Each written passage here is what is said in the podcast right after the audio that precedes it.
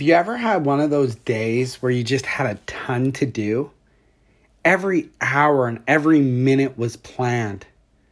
And yet, because of things were out of your control, you literally didn't get anything done. We've all had those days. But imagine if you went through your entire life just like that. Everything you ever wanted and intended to do was wasted. Jesus doesn't want us to waste our lives. So, Mark gives us some clear guidelines on how not to waste our lives. Today, we're going to learn Priorities 101 from King Jesus. And by God's help, we will evaluate our own lives and ask what should our priorities be? Remember, the theme of the book of Mark is this from chapter 10 and verse 45 For even the Son of Man came not to be served, but to serve and give his life as a ransom for many. Jesus the King came as a servant. He gave his life for undeserving sinners like you and I. He was marked by service and sacrifice.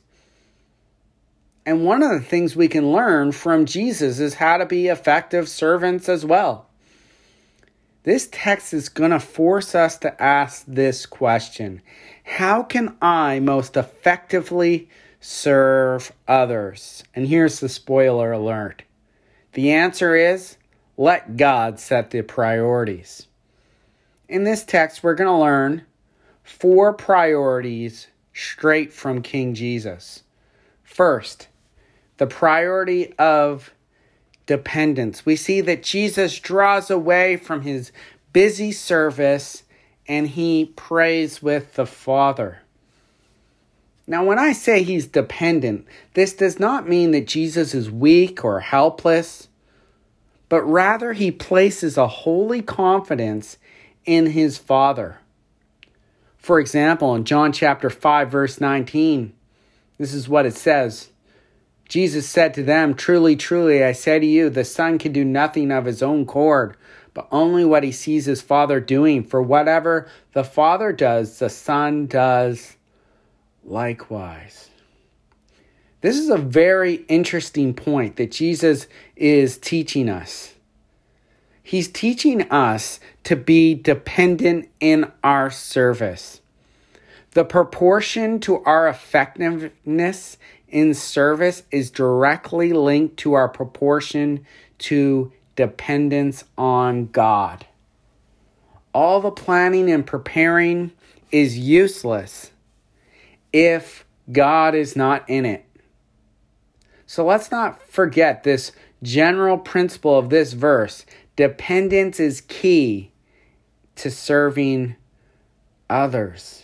You know, this Jesus sneaks away. It was early, it was dark. He didn't even tell anyone. We can see in verse 36 his disciples are asking and looking for him. But he wanted to be alone and to pray to God. A couple lessons here. First of all, prayer is immensely personal. It's not always private. The Bible gives us clear teaching that Christians come together for prayer, but it is personal. And Jesus is showing us that we need to make time in our lives to personally pray and cast our burdens upon God. Prayer must be the supreme priority in our lives even when we're driving or walking or listening to this podcast, we can always send up a quick prayer to God. That's the amazing thing about being a Christian is that at any time in any place we have access to God. So the first priority is we must be dependent if we want to be effective. Second, the priority of direction. You see, Jesus was creating quite a popularity. We saw last week that his fame was growing, and yet he left that successful ministry and he went to pray in the wilderness. His disciples were caught off guard. You see, the disciples made plans based on the people. Jesus made plans based on his purpose. The disciples wanted to please the people, Jesus wanted to reach the people. The disciples were thinking small, Jesus was thinking big. Jesus had direction in his life. And this was the direction. He was to do the Father's will, not the people's bidding. You know, times in our lives are going to be people that try to pull you in a thousand different directions. But at the end of the day, we need to set the priority that our directions don't come from a mere person, but from God Himself. Third, the priority of declaring the promises of the gospel. That's a priority. Take a look at verse 38 in chapter 1. It says, The Lord Jesus speaking, that I may preach there also, for that is why I came out. I went throughout all Galilee. He went throughout all of Galilee preaching in their synagogues. So he went to Capernaum and he was sharing the good news. And now he's here in Galilee throughout all the villages preaching the gospel, proclaiming the promises of the gospel. Now, this was predicted in the Old Testament. Isaiah chapter 52, verse 7 says, How beautiful upon the mountains are the feet of him who brings the good news, who publishes peace, who brings good news of happiness. And so, Jesus, it was a priority for him to get the message out. And here's the application for us you see, the Apostle Paul saw the need for this as well. And so in Romans chapter 10 and verse 14 and 15, he quotes this same verse in Isaiah chapter 52, but he paraphrases it just slightly. See if you can notice the difference. How are they to hear without someone preaching? How are they to preach unless they are sent? As it is written, how beautiful are the feet of those who preach the good news. He takes it from the singular to the plural and he applies it not now to the Lord Jesus, but now that Jesus is in heaven, his representatives, his Christians, his sons, are to proclaim the gospel of Jesus Christ. How do we do this? Well, if we're not building friendships with non Christians for the intention of sharing the gospel, we are not serving their most important need.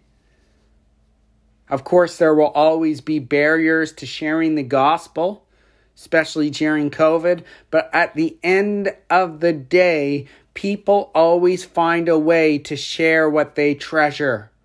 And if we, brothers and sisters, truly share treasure the gospel, we will find a way to share it with others.